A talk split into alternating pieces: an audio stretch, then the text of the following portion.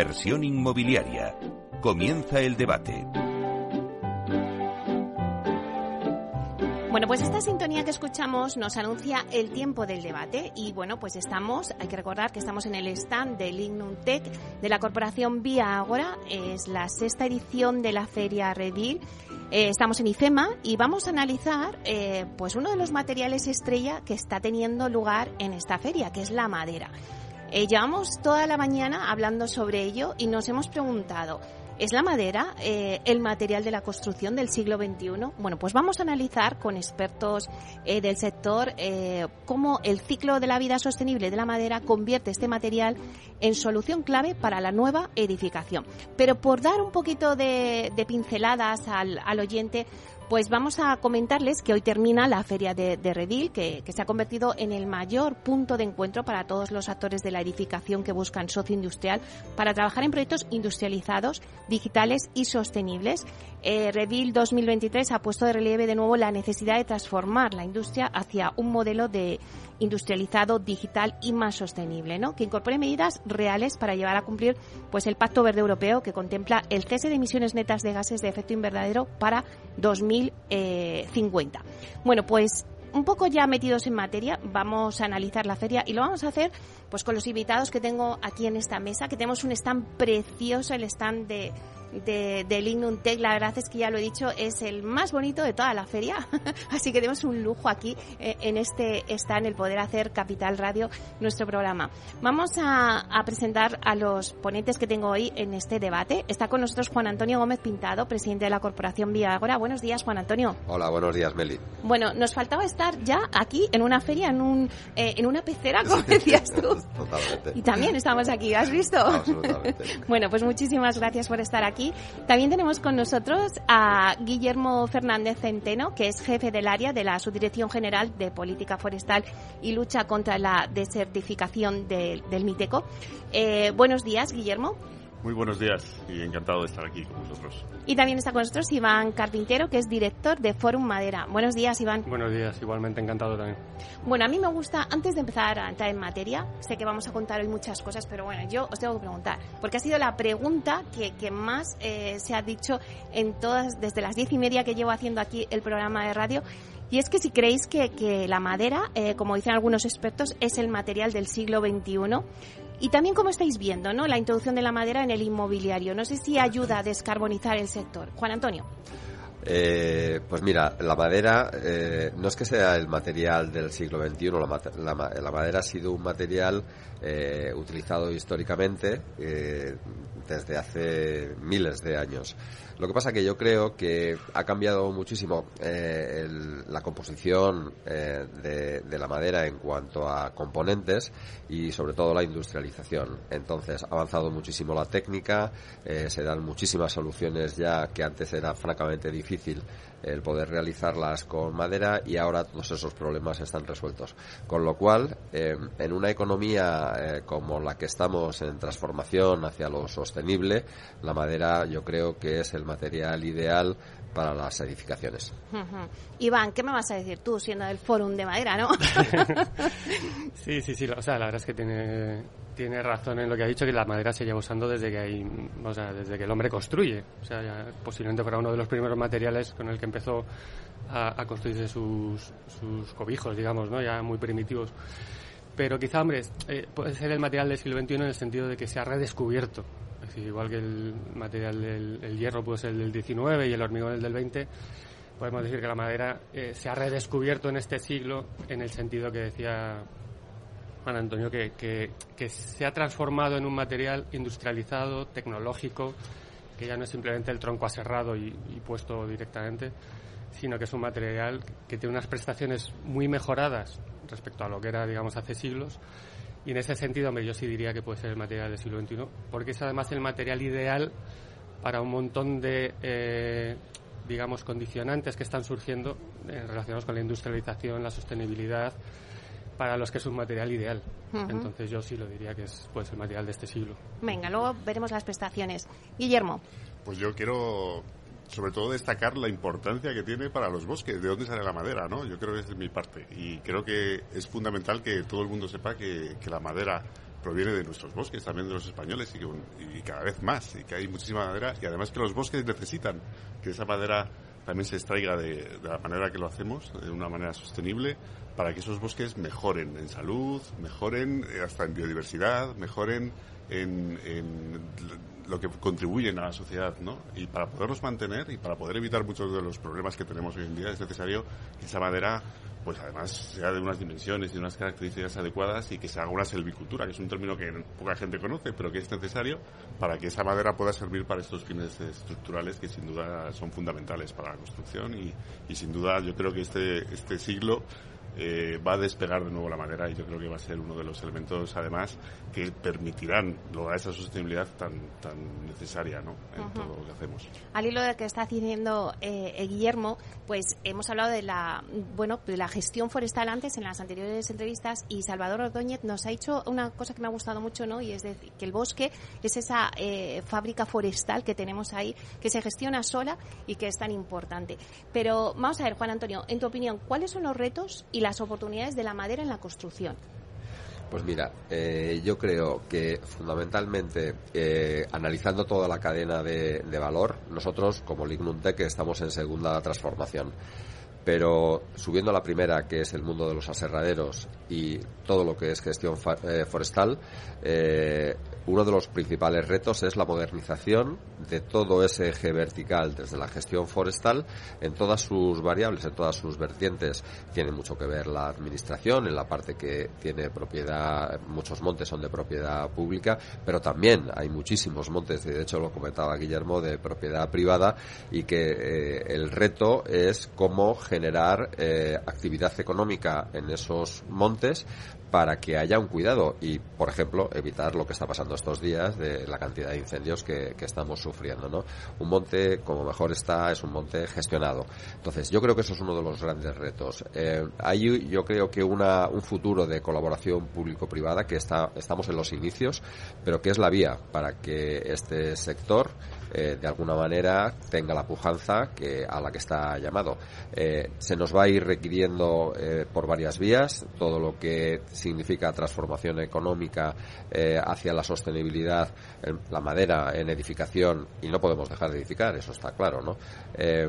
la madera es el elemento, uno de los elementos claves que va a favorecer más en cuanto al impacto del CO2 y esa gestión que vaya desde el monte pasando por el mundo de aserraderos en eh, sobre todo en, una mayor no voy a decir profesionalización porque son buenos profesionales lo que pasa que se han quedado eh, al final reducidos a empresas muy pequeñas familiares y que cuando no hay ese cuidado en el monte no se genera actividad automáticamente lo que está pasando es que están desapareciendo. Entonces cuidar toda esa cadena de valor es donde está el reto. Bueno, eh, Juan Antonio ha hablado de la colaboración pública-privada. Te vas a ti la eh, Guillermo. ¿Qué mecanismos puede establecer la Administración Pública para ayudar a desarrollar una industria en torno a la madera y otros materiales sostenibles en uno de los sectores que, más impacto generan, ¿no? Que la, la huella de carbono. La verdad es que las administraciones eh, están descubriendo ¿no? todo lo que podemos ganar para hacer bien nuestro papel en todas las alianzas público-privadas en todos los aspectos. ¿no? Desde la parte de, financiar, de financiar trabajos, ¿no? En la parte de, vincular al sector privado con lo que es, son los sumideros de carbono, por ejemplo, en todos los valores que podemos sacar de los bosques uniendo esfuerzos, porque al final lo, lo importante aquí es que las actividades tienen que tener también una dimensión económica necesaria para todos, incluso para los propietarios forestales, públicos o privados, ¿no? Entonces es fundamental que nos asociemos administraciones con el sector privado para poder poner esto en realidad y ponerlo en valor. Es la manera, las administraciones por una parte facilitando, facilitando que eso se haga bien, poniendo el, orden que hay que poner para que, las cosas se hagan bien, pero el sector privado es el, promotor, ¿no? El que tiene que, mover y hacer que, que los bosques se gestionen de manera adecuada para ellos mismos, para prevenir todo lo que tenemos que prevenir y, para producir todo lo que el sector cada vez nos está demandando más. Esa madera de castaño, esa madera de roble, esa madera de pino, de laricio que, podemos dar en España y que tenemos la obligación de, ofrecer al sector. Claro, antes Iván decías las prestaciones que tiene este material de la madera, ¿no? Desde el sector se está haciendo eh, un esfuerzo importante por dar a conocer los beneficios de este material y las oportunidades, ¿no? Que, atrae para la industria eh, con ferias, como estamos ahora mismo en la feria de Redil, jornadas. Pero es suficiente este esfuerzo o todavía falta una apuesta más eh, decidida tanto por parte del tejido empresarial como por parte de las administraciones. Eh, a ver, yo creo que se está haciendo ya eh, mucho en comparación con, con, hace unos años, que no había nada, pero yo creo que falta todavía mucho. Falta todavía mucho en, en varios campos. En bueno, a nivel, digamos, de ferias eh, profesionales, bueno, vemos, por ejemplo, que en Reveal cada vez hay más empresas de la madera, del sector. Proporcionalmente cada año crecen exponencialmente la, la presencia aquí. Luego a nivel de congresos, bueno, o sea, yo ya por porque lo organizo, digamos, por ejemplo, se puede hablar del Fórum de, Construcción con Madera que organizamos este año, por ejemplo, el 1 y el 2 de junio en Pamplona, que es un congreso profesional exclusivamente dedicado al sector de la construcción con estructura de madera, al que invito bueno, a ir a, todos los interesados que ya estén metidos en, el ajo o que se quieran enterar y, formarse, digamos, para, para luego poder digamos, meterse en, el, trabajo profesional en este sector. Y veo también todavía, mm, digamos, mucho por hacer también en el campo de la formación. Es decir, es verdad que ya tenemos, por ejemplo, el máster en la Politécnica eh, sobre construcción con madera, en el que, vamos, que auspicia la, Fundación Gómez Pintado, que es muy de agradecer. Hay un máster también en, construcción en el País Vasco, hay algo de formación también en, en Cataluña, pero falta quizá en un nivel inferior más de grado, en arquitectura, por ejemplo, eh, yo soy arquitecto de, formación, eh, pues que no veías nada de madera. y siguen sin ver madera. Es decir, que se quiere interesar por la, por la construcción con madera tiene que recurrir a asignaturas optativas o a buscárselo por su cuenta y falta, digamos, introducir el material madera como elemento estructural en la formación normal para que todo el mundo, digamos, eh, esté capacitado. Es decir, hay, hay, un tema, vamos, mucha labor por hacer. Guillermo, estás sintiendo con la cabeza. Sí, estoy sintiendo porque además que en este sector, ¿no? como comentaban, es muy importante la formación. También en la parte de la gestión forestal es muy importante. Ayer tuvimos en el Comité de Coordinación de las Comunidades Autónomas con la Administración Central, eh, el Comité Forestal, y ahí se, evidenció la necesidad de fomentar el empleo en, el mundo rural para temas de, de silvicultura, de gestión forestal, porque tenemos una carencia de trabajadores que, nos está ocasionando que a veces no se pueden hacer los aprovechamientos o los tratamientos silvícolas necesarios porque faltan trabajadores en este sector. Entonces es, algo, y hay que dar esa formación eh, imprescindible, ¿no? Porque es una forma parte de la cadena, como decía Juan Antonio antes, y es fundamental tener ahí todo todo preparado y todo bien engranado para que funcione. Antes, Juan Antonio, cuando hablabas de esa colaboración público-privada, mm, en otras ocasiones te he oído hablar de, la creación de nuevas figuras transversales eh, que también trabajan con la administración pública. Por ejemplo, en el caso del urbanismo eh, son las ECUS. Eh, no sé si son claves estas figuras para la industria. Yo creo que sí, porque lo que nos va a pasar, o, además es que si no hacemos nada es inevitable que, ocurra, es que estamos em, instalando mucha capacidad productiva eh, y esa capacidad productiva hay que alimentarla con madera y si no hacemos una gestión adecuada eh, en España pues hay que importar esa madera y eso sería un grave error que, hay, que hay que tratar de, evitar. Consecuentemente, eh, yo creo que la gran problemática que vamos a tener es, que tenemos ya, es la falta de, de mano de obra en lo que es la gestión forestal y importante, la falta de mano de obra también para las instalaciones de las edificaciones. Entonces, la formación debe ir en las dos líneas. Lo decía bien Guillermo, o sea, hay que generar mano de obra suficiente para tener una silvicultura adecuada y nosotros tenemos que formar mano de obra para hacer todas las instalaciones estructurales en madera que se tiene que hacer en la edificación. Estamos en ello, ¿eh?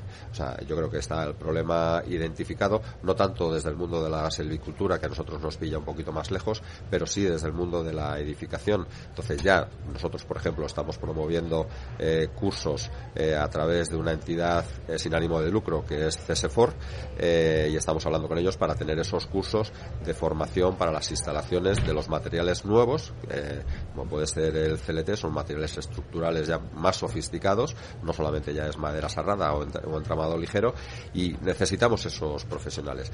¿Qué es lo que nosotros estamos preconizando? Pues que tiene que haber un trasvase del carpintero eh, de estructura de hormigón que se necesitaba para hacer determinados encofrados y que tiene que haber un reciclado en un porcentaje, yo no digo que vaya a desaparecer lo otro, pero tiene que haber un reciclado en un porcentaje que nos dé satisfacción eh, para hacer esas, esos montajes que tenemos que hacer de, madera.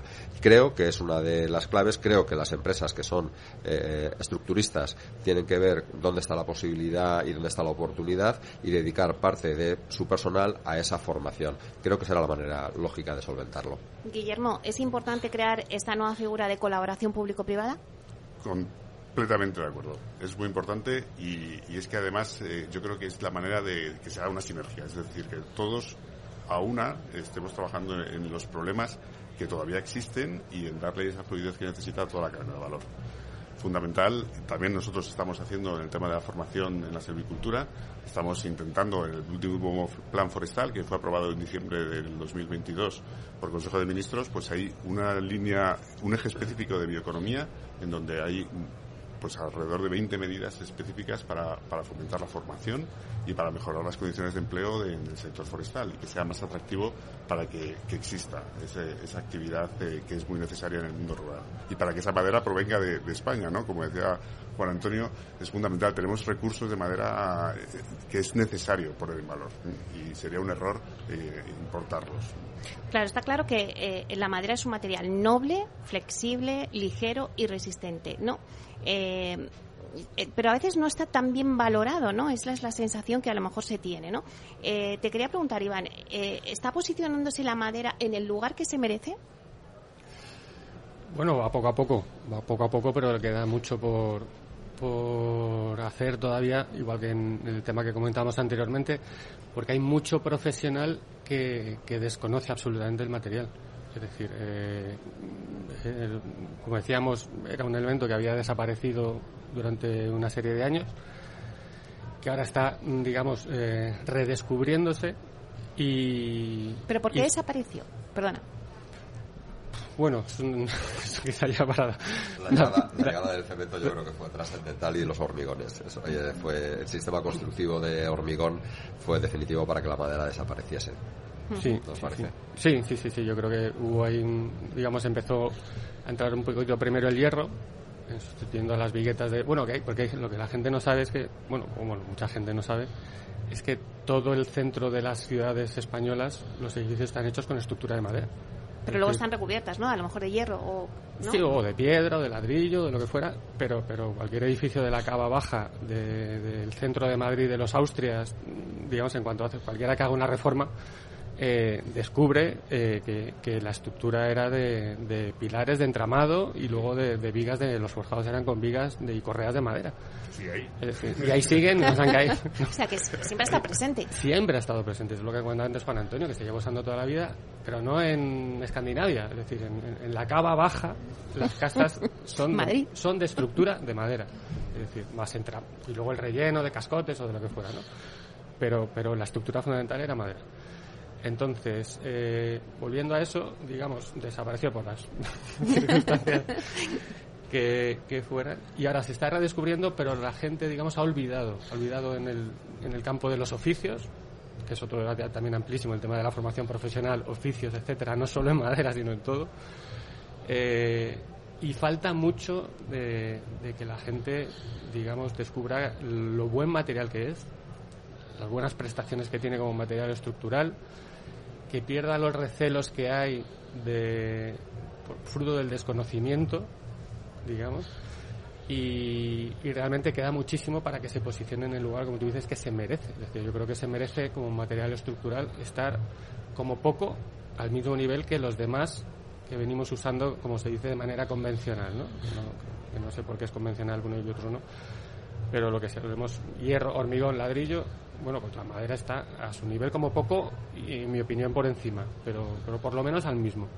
Y, y entonces hasta que se sitúe ese nivel en el, digamos, en el que la gente se plantee cuando hace un edificio, bueno, lo voy a hacer igual que hasta hace poco se planteaba, bueno, lo hago con estructura metálica, lo hago con muro de carga, lo hago con hormigón, pues tiene que entrar en la ecuación al mismo nivel, lo hago con madera Luego veremos si interesa, si conviene, si es oportuno, si no, o en qué partes sí, en qué partes no.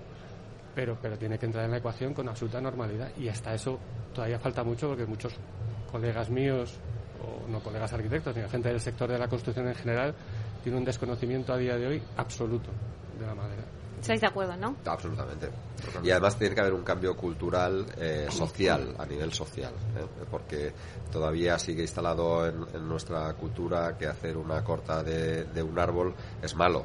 Eh, tenemos las imágenes de desforestación de, Brasil y pensamos que hacer un tratamiento de selvicultura en, los montes al final es algo negativo. Y eso es una cuestión que, ideológica y que tenemos que cambiar. Es muy cultural y hay que cambiarlo. Este, este, esta duda, por ejemplo, en los países nórdicos o en Centro Europa, pues no la tienen. Saben lo que es la madera, saben cómo gestionarla y saben que es el, el uso adecuado, ¿no? Bueno, pues vamos a coger un poquito de aire y volvemos enseguida al debate.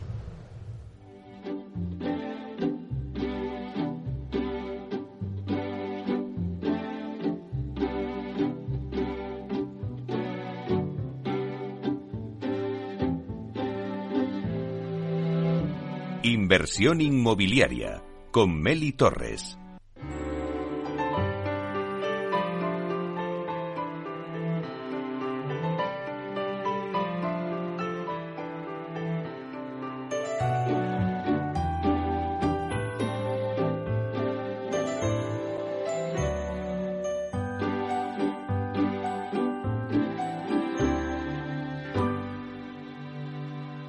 Tecnología propia, rigor técnico y una potente base de datos son el punto de partida del asesoramiento independiente que TINSA presta a todo tipo de inversores en real estate. Conoce en la web tinsa.es cómo podemos ayudarte a rentabilizar tu inversión a través de estudios de mercado, valoración RICS, AVM de grandes carteras o consultoría fiscal, entre otros servicios. TINSA, valor de confianza.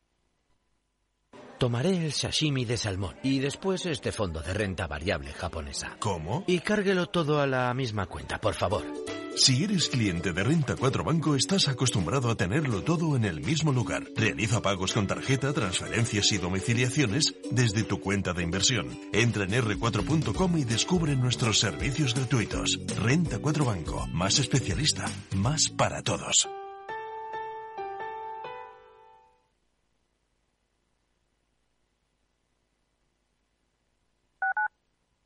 Capital Radio, Madrid, 103.2 FM.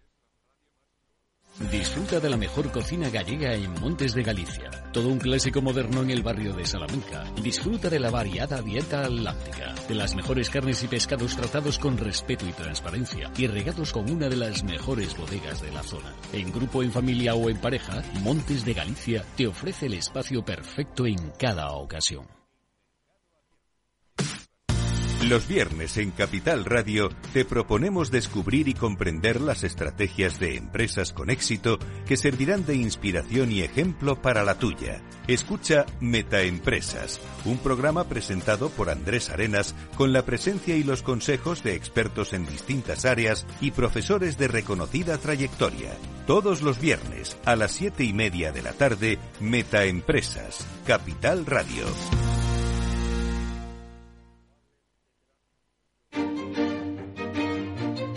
Valor Salud. Tiempo de salud. Su actualidad, sus personas, sus empresas. Todos los viernes a las 10 de la mañana en Capital Radio, con Francisco García Cabello.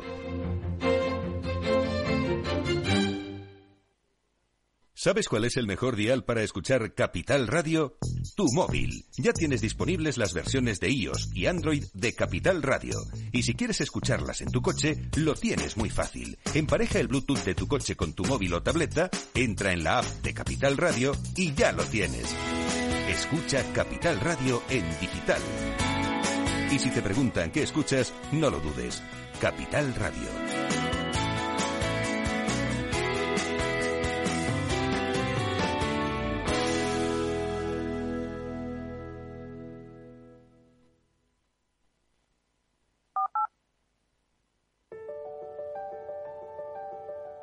Capital Radio lanza el nuevo formato de Cripto Capital, todos los lunes a las 3 de la tarde con el maestro de trading algorítmico Carlos Puch Sajibela. Lo que nadie te cuenta, escúchalo en Cripto Capital.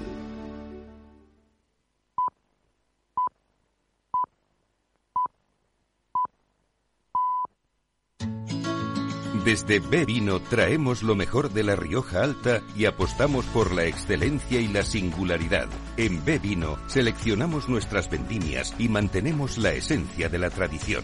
En B Vino cuidamos de nuestra gente y nuestra tierra, porque no somos un vino más, somos B Vino. Conócenos en bvino.es.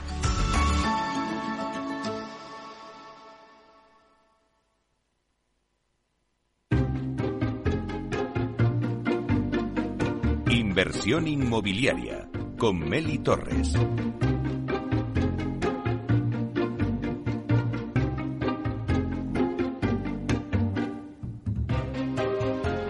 Bueno, pues seguimos con el debate que tenemos desde aquí, desde el stand de Lignum Tech en, la feria de Redil. Voy a hacer un repaso rápido a la mesa que tenemos con nosotros a Juan Antonio Gómez Pintado, eh, presidente de la corporación Vía Ágora, a Guillermo Fernández Centeno, que es jefe del área de la Subdirección General de Política Forestal y Lucha contra la Desertificación del Miteco. También está con nosotros Iván Carpintero, que es director de Forum Madera. Y también se ha unido con nosotros Sandra Llorente, que es directora general de Lignum Tech. Vamos a darle la bienvenida. Buenos días, Sandra. Hola, buenos días, Melín. Bueno, pues si me permitís, antes voy a hacer un inciso con ella. Eh, bueno, cuéntanos, ¿qué tal la feria? Muy bien, la verdad que tres días de feria, hoy ya el último, muy interesante el congreso con muchas ponencias eh, y yo creo que este año em, los, fabricantes eh, han echado el resto, ¿no? Y creo que hay muchas empresas con sistemas novedosos, ya no son solo productos, ¿no? Son sistemas, la, la sostenibilidad por bandera y, bueno, nosotros eh, intentando liderar ¿no? esa, ese cambio y esa transformación con mucho interés. Y yo este año veo sobre todo diferencia porque más allá de arquitectos y promotoras que siempre han estado muy interesados en conocer nuestros sistemas, este año hemos notado un aumento de constructoras. Yo creo que es muy interesante esa parte em, eh, de, interés ¿no? de los técnicos de la, constructora, de la construcción en obra, in situ, que son los que realmente luego tienen que introducir esos proyectos. Ya hemos pasado la parte donde eran los promotores y los estudios de arquitectura que prescriben esos proyectos, y ya hemos llegado, hemos calado hasta la parte más de ejecución de obra, y entonces, bueno, pues vemos mucho interés en, constructoras, de, bueno, del resto de los agentes que ya llevaban viniendo el resto de los años a, a Rebuild. Bueno, y, la madera como el material estrella del siglo XXI, que ya lo venimos comentando desde, desde las diez y media que empezamos aquí el programa, y que, bueno, hasta me decía Ana Elisa eh, Rodríguez, decía, bueno, es que huele a madera en Redil. Bueno, de hecho ayer nos dijeron, oye, aquí tenéis, ¿verdad?, un spray y estáis echando algo, algún ambientador para que huela a madera. Y dijimos, pues, pues, no, no, de verdad no, si estáis de verdad, decidlo, si no pasa nada es marketing. No, no, de verdad no, no estamos poniendo nada, ¿no? Eh, y bueno, efectivamente huele, huele a madera.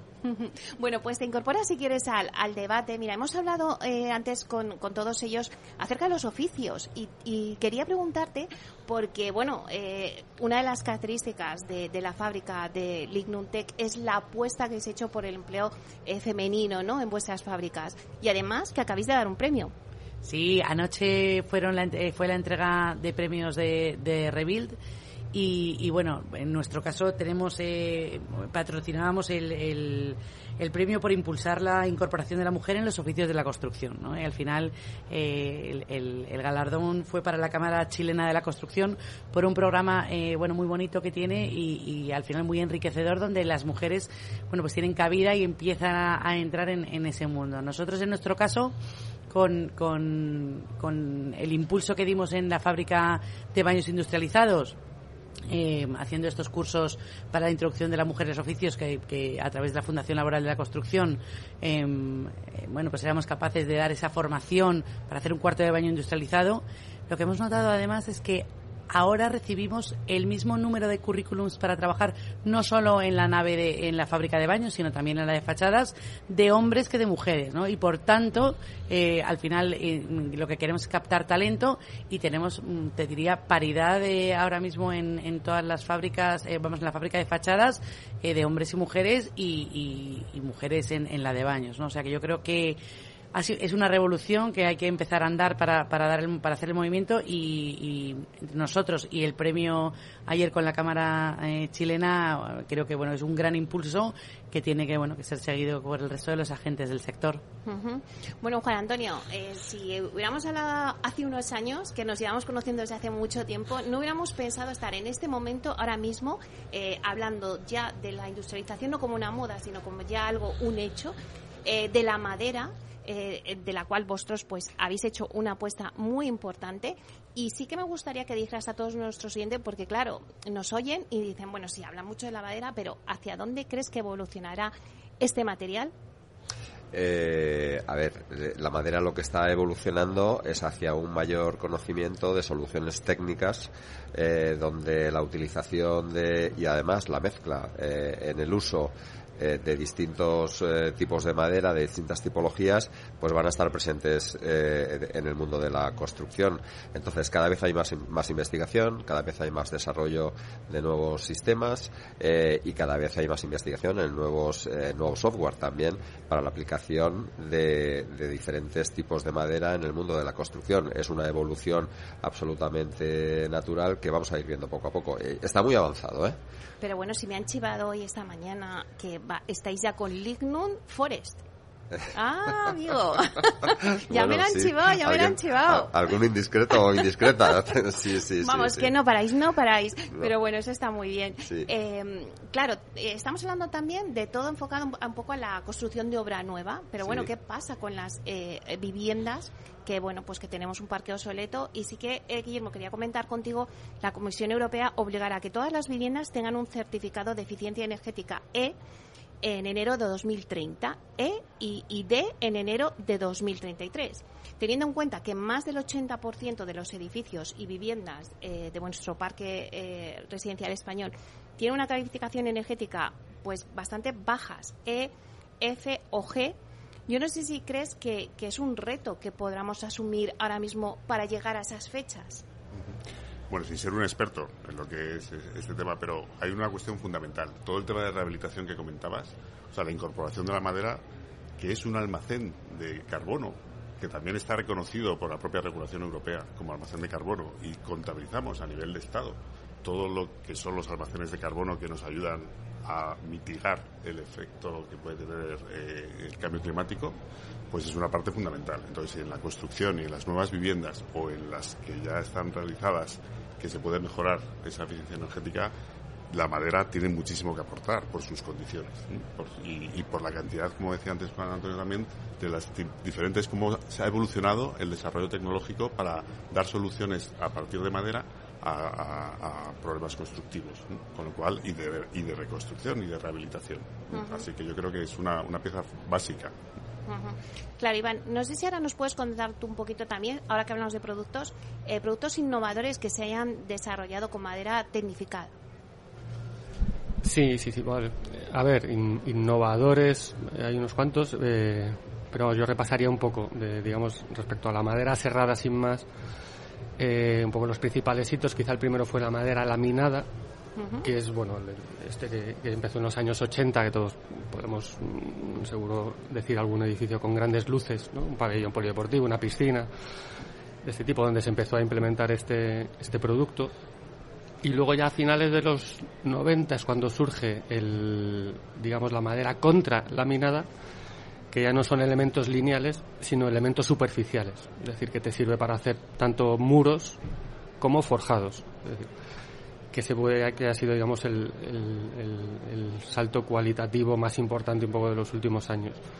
Después, en paralelo, hay otro tipo de productos, como la madera micro laminada, digamos, que, que viene a ser parecido a la laminada, pero con elementos, digamos, mucho más delgados, que se, que se unen entre sí y después está el, bueno, la madera contralaminada o la madera laminada que se puede hacer, digamos, con mediante encolado de los elementos. También hay, hay productos que utilizan, digamos, solo madera, que utilizan las propias uniones de, de madera, digamos, para, para unir los tablones entre sí, que son derivaciones un poco del producto elemental, ¿no? que puede ser la laminada, la, eh, contralaminada, y luego está el, el mundo de los tableros, digamos, que, que también se emplean con fines estructurales, por ejemplo, en los sistemas de entramado. Y ese es un mundo ya, bueno, amplísimo, ¿no? infinito de, de todo tipo de, tableros en función del uso, de la capacidad estructural. Y, y después hay toda una línea de investigación que todavía tarda más, o, o puede que tarde más años en llegar a, digamos, a la industria y, a- y al uso efectivo en las, en las obras, pero que está teniendo lugar en, digamos, en, en el campo de la nanotecnología, ¿no? que, es, que es trabajar, digamos, a un nivel microscópico con la madera, que ahí entramos ya en un mundo, bueno, casi de ciencia ficción, de, bueno, de, de separar la lignina por un lado, el resto por otro, de, de introducir a nivel, digamos, eh, eh, pues eso, nanotecnológico, ¿no? De microscópico, bueno, eh, transformaciones en la madera que le otorgan capacidades eh, mejoradas o diferentes o nuevas que no tiene. Y ahí, digamos, hay un campo de investigación muy amplio. O sea, por ejemplo, el año pasado en el fórum, pues vino un, un investigador de la Universidad de Zurich que se llama Ingo Burger, bueno, que nos contó unas cosas impresionantes pero bueno, que puede que tarden un poquito más de tiempo todavía en, llegar. Ahora mismo, pero ahora mismo sí que tenemos ya una serie de elementos, digamos, disponibles para cualquiera en el mercado, que básicamente son eso, la, la madera laminada, la contralaminada, todos los, bueno, primero elementos primarios y luego ya elementos transformados, como pueden ser las fachadas, digamos, que fabrica Lignum Tech, que ya son, digamos, elementos, sistemas más que elementos, que se incorporan, digamos, a la obra ya premontados en, en taller. Bueno, pues vamos a hablar ya de esos proyectos que ya están, las fachadas, porque, por ejemplo, Sandra, o sea, la gente nos está aquí, escuchan y dicen, bueno, pero ¿y qué se ha hecho ya? Es que vosotros, eh, junto con Aidas vais a eh, eh, instalar las primeras fachadas industrializadas de madera en, en la promoción del cañaveral. Eso es un hecho, ya. Efectivamente, Mili, nosotros hemos terminado ya la primera promoción que ya está entregada, una promoción de Vía Ágora en, en Valdebebas, en Madrid. Eh, donde hicimos la, la primera fachada una vez que hemos obtenido todos los sellos y todos los certificados, porque al final nosotros tenemos un, un DAO, un documento de adecuación al uso emitido por el Instituto Tecnológico de Cataluña, que cumple todos los requisitos, eh, pero con, con- con- con- amplias holguras de código técnico, ¿no? Por ejemplo, y, y esto sí me gusta mucho contarlo, respecto a fuego, pues tenemos, eh, necesitaríamos para un edificio residencial que entre dos plantas cu- cumpliésemos 60 minutos a fuego, la, la clasificación va cada 30 minutos, ¿no? Y nuestro sistema eh, per se ya cumple 90, por lo cual al final es muy resistente al fuego, igualmente a- al ruido, a la permeabilidad del aire, eh, a, la- incluso a la acción del viento, ¿no? Acción del viento que tenemos ensayos en banco de pruebas eh, hasta 250 kilómetros por hora, que es un huracán de categoría 5, ¿no? Y no tenemos más, no hemos llegado a rotura porque los bancos de prueba en España no superan los 250 kilómetros por hora, pero realmente tiene unas prestaciones fantásticas. Hablamos de ligereza, 60 kilos por metro cuadrado de, de fachada, o sea, realmente tiene unas prestaciones magníficas y así además bueno, pues nos han servido mucho para, a la hora de colocar un material tan ligero y tan flexible, poder hacer paneles de 28 o 29 metros cuadrados en un solo panel, por lo cual además aumentamos la producción y la productividad en obra, reduciendo plazos, no necesitamos andamios, eh, reducimos también, em, bueno, pues la- lo- los oficios porque tenemos muy poca gente pero muy especializada, eso sí, para montar estas fachadas. Y ese primer hito, eh, ya te digo, lo conseguimos en, en Valdebebas, eh, en la obra de, de Vía Ágora, y ahora estamos eh, montando una en el Cañaveral. Cañaveral, eh, efectivamente, con Aedas Homes y con CHM de constructora, con CIP Arquitectos como estudio de arquitectura. Eh, la primera experiencia ese fue con Estudio SPAC en, Valdebebas y la verdad es que sí que tenemos que decir que los arquitectos en general entienden muy bien la industrialización. Si desde el principio conocen, las reglas del juego, es muy fácil introducir en los sistemas eh, porque tienen muy claras las reglas y hasta dónde pueden llegar. Y, y, bueno, pues a la hora de colocarlo, eh, por ejemplo, en, Valde- en, Cañaveral, pues yo vemos alrededor que es un, un barrio, eh, un nuevo PAU en Madrid, eh, donde hay un montón de obras en marcha y puedes comparar un poco el ritmo que, que lleva el resto de las obras con construcción tradicional y la velocidad y la limpieza que tiene esta, esta obra eh, y cómo va a quedar finalizada, ¿no? Juan Antonio, claro, son las ventajas que tiene esa industrialización, eh, eh, esa construcción industrializada. Pero ¿cuáles son las ventajas de cara al comprador? ¿Ya es, es consciente de que quiere una vivienda sostenible? No, eh, que es sostenible sí, eh, que sea de madera todavía no. Yo creo que estamos en un primer proceso eh, donde los compradores lo que quieren tener ahora mismo es casas con eficiencia energética. yo creo que estamos todavía en, pasos muy iniciales respecto del impacto que puede tener su edificio en el CO2. Entonces, estamos todavía muy lejos de eso, pero ya, estamos trabajando en ello. Ya estamos haciendo nosotros todos los análisis de las declaraciones ambientales de producto, de todo lo que se utiliza en los sistemas donde evidentemente la madera va con una clarísima ventaja respecto a otros materiales estructurales, pero poco a poco vamos a ir viendo cómo la concienciación ciudadana nos va a llevar hacia eso. Guillermo. Solo complementar que es importantísimo saber, por ejemplo, que estas fachadas son de pino laricio de Cuenca. O sea, esto es algo que yo creo que los consumidores tienen que ser conscientes, ¿no? Que los bosques que hay en Cuenca han producido esa madera y la que forma la fachada de su vivienda es, esa madera, ¿no? Ya hablamos de madera en general, pero a veces yo creo que es importante también hablar de esas especies, ¿no? Que, poblan nuestros bosques y, de, que tantas cosas debemos, ¿no? Entonces, para, yo creo que es un, valor todavía mayor, ¿no? Para, para, todos los que somos consumidores. Yo creo que hemos dicho muchas cosas aquí eh, en esta lluvia de ideas que hacemos, eh, pero vamos a concluir un poquito para cerrar el debate. Sí que me gustaría que cada uno hiciéramos una ronda y que cada uno me dijera un poco las conclusiones, ¿no?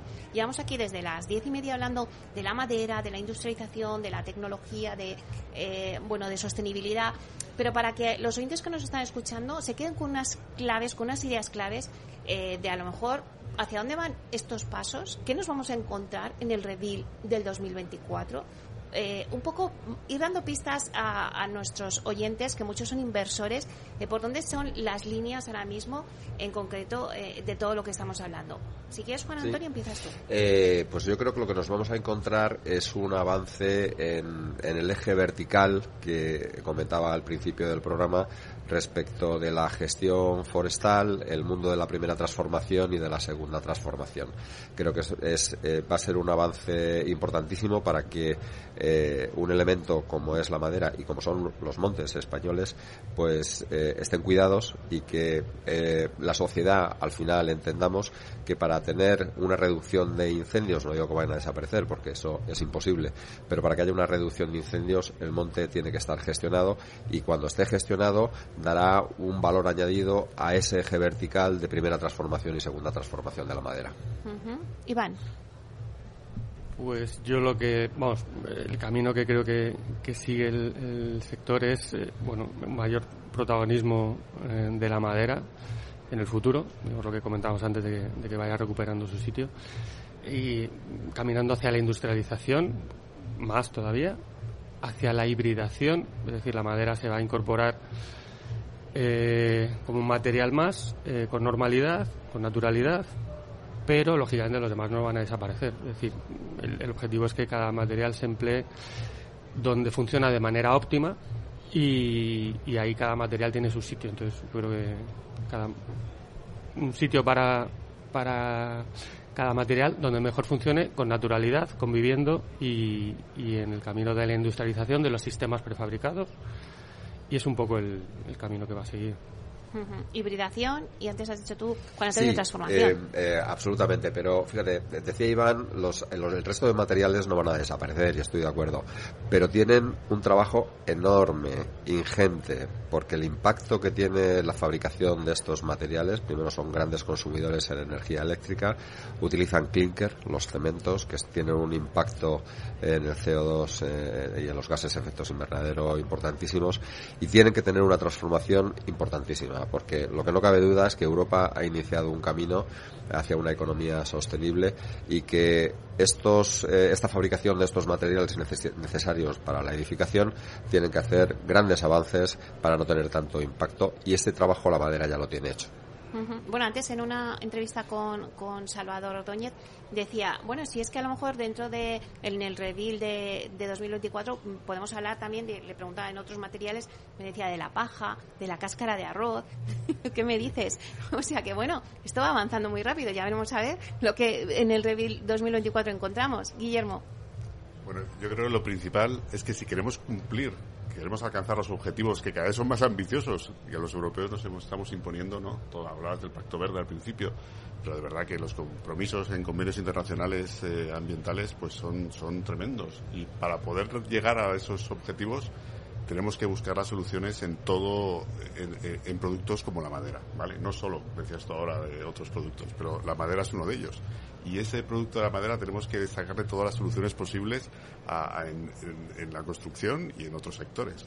Ahí, hay un, un hándicap que tenemos que apostar por la madera porque sin duda para poder alcanzar esos objetivos ambientales necesitamos la madera. Sandra. Bueno, pues yo creo que lo importante es que mm, apertura de fábricas.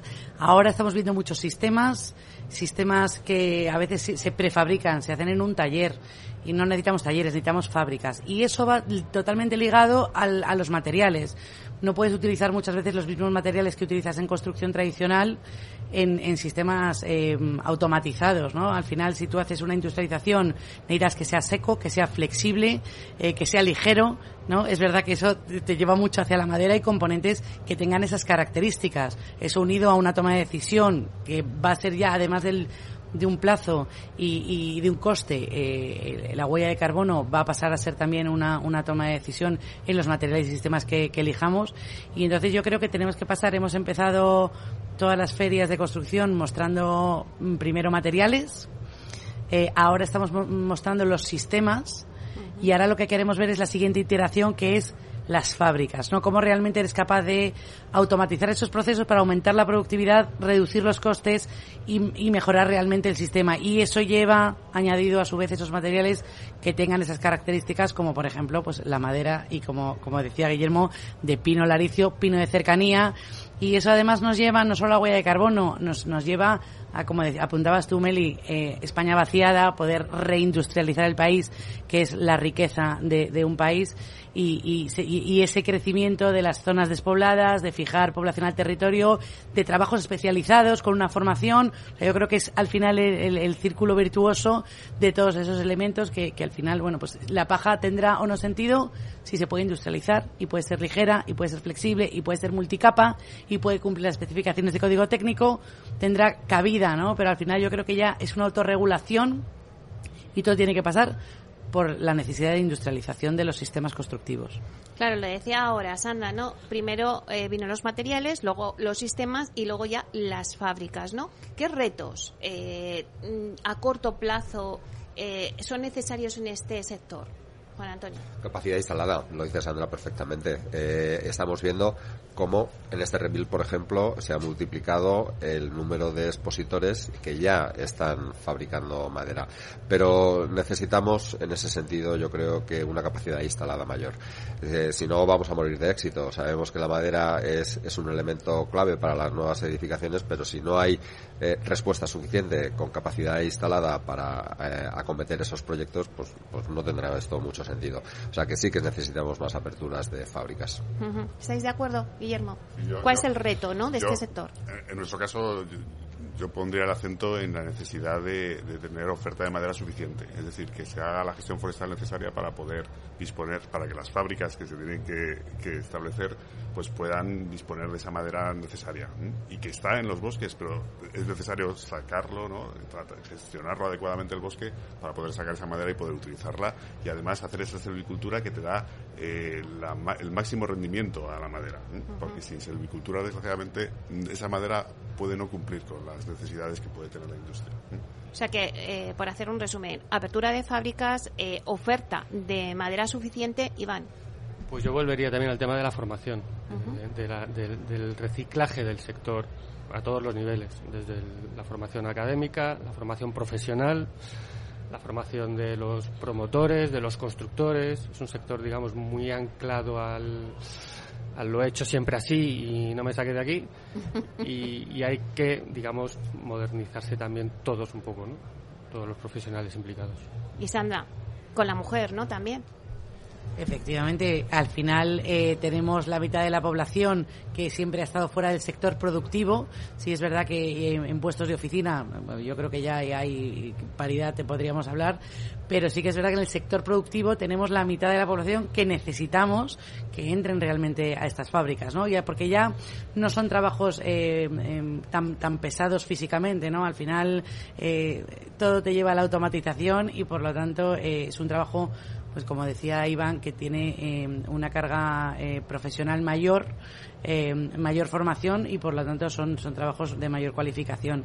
Y, y pues todo lo que estamos hablando, desde la gestión forestal, los bosques, el medio ambiente, fijar población al territorio, fijar carbono, o sea, todo, yo creo que al final iteramos y todo nos lleva hacia ese camino que es el que realmente asume un poco todos los retos que tenemos sobre la mesa y los que tenemos que, que llevar a cabo y efectivamente el sector eh, pues está aumentando de manera exponencial. Y es que además va a haber un momento que ya los promotores no se van a poder plantear eh, si, si lo quieren hacer o no, sino que es que va a ser el camino y no, no va a haber otro. ¿no? Yo creo que eso y hay en ocasiones que está sucediendo, que hay momentos que, que, pueden elegir y hay momentos en los que ya directamente tienen que ir a ese camino. Bueno, pues me quedo con estas conclusiones que habéis dicho, que me han parecido muy interesantes. Eh, aperturas de fábricas, oferta de, de, madera suficiente, formación y ese reciclaje, ¿no? Eh, y también el impulso de la mujer en los sistemas de industrialización. Eh, constructivos. Bueno, pues muchísimas gracias porque me ha parecido un debate muy interesante. Hemos cogido ahí las claves y le hemos tomado sobre todo el pulso eh, a este sector. Así que muchísimas gracias por estar aquí desde el stand de, de Lignum Tech en la feria de, de Redville. Ha sido un placer. Eh, bueno, pues hemos tenido una clase magistral de madera. La verdad es que es así. Así que muchísimas gracias a Juan Antonio Gómez Pintado, presidente de la corporación Vía Agora. Gracias, Juan Antonio. Gracias a ti, Meli. Por dejarnos tu casa también aquí en la un feria. Placer. Mi casa es tuya. También a, a, Iván Carpintero, director de Forum Madera. Muchas gracias por estar aquí. A vosotros, un placer. Sandra Llorente, directora general de Lignum Tech. Gracias, Sara. Oye, Sandra. Muchas gracias, Meli. Un placer. También a Guillermo Fernández Centeno de Miteco. Muchísimas gracias, Guillermo. Gracias a vosotros, Meli, y a Lignum Tech por, por acogernos. Muchísimas gracias. Bueno, y a ustedes, señores y señoras que nos escuchan al otro lado de las ondas, gracias por estar aquí y compartir este espacio con nosotros desde el stand de Lignum Tech en la feria de Redil. Gracias también de parte del equipo que hace posible este espacio, de Miki Garay y de Félix Franco en la realización técnica y de quien les habla, Meli Torres. Nos escuchamos ya a la vuelta de la Semana Santa, así que felices vacaciones.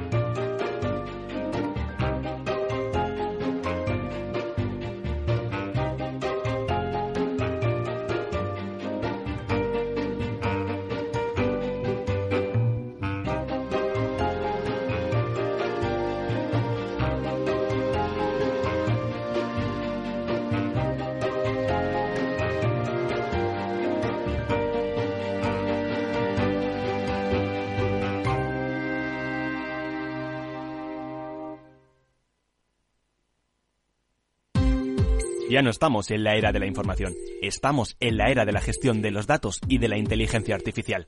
El tratamiento inteligente de estos datos proporciona un valor enorme a las empresas en sus procesos de negocio. En Piper Lab ayudamos a nuestros clientes a tomar decisiones de negocio basadas en datos. Escúchanos todos los lunes en el espacio de Big Data de Capital, la Bolsa y la Vida.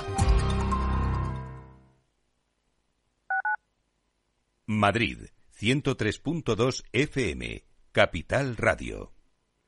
Gráficas Naciones. Más de 50 años de experiencia en el sector de las artes gráficas. Apostamos por la última tecnología tanto en impresión offset como en digital y gran formato. Realizamos todo tipo de impresión. Tarjetas de visita, folletos, libros, vinilos, decoración y montaje de stands. Más información en el 91 629 2145 o en gráficasnaciones.es.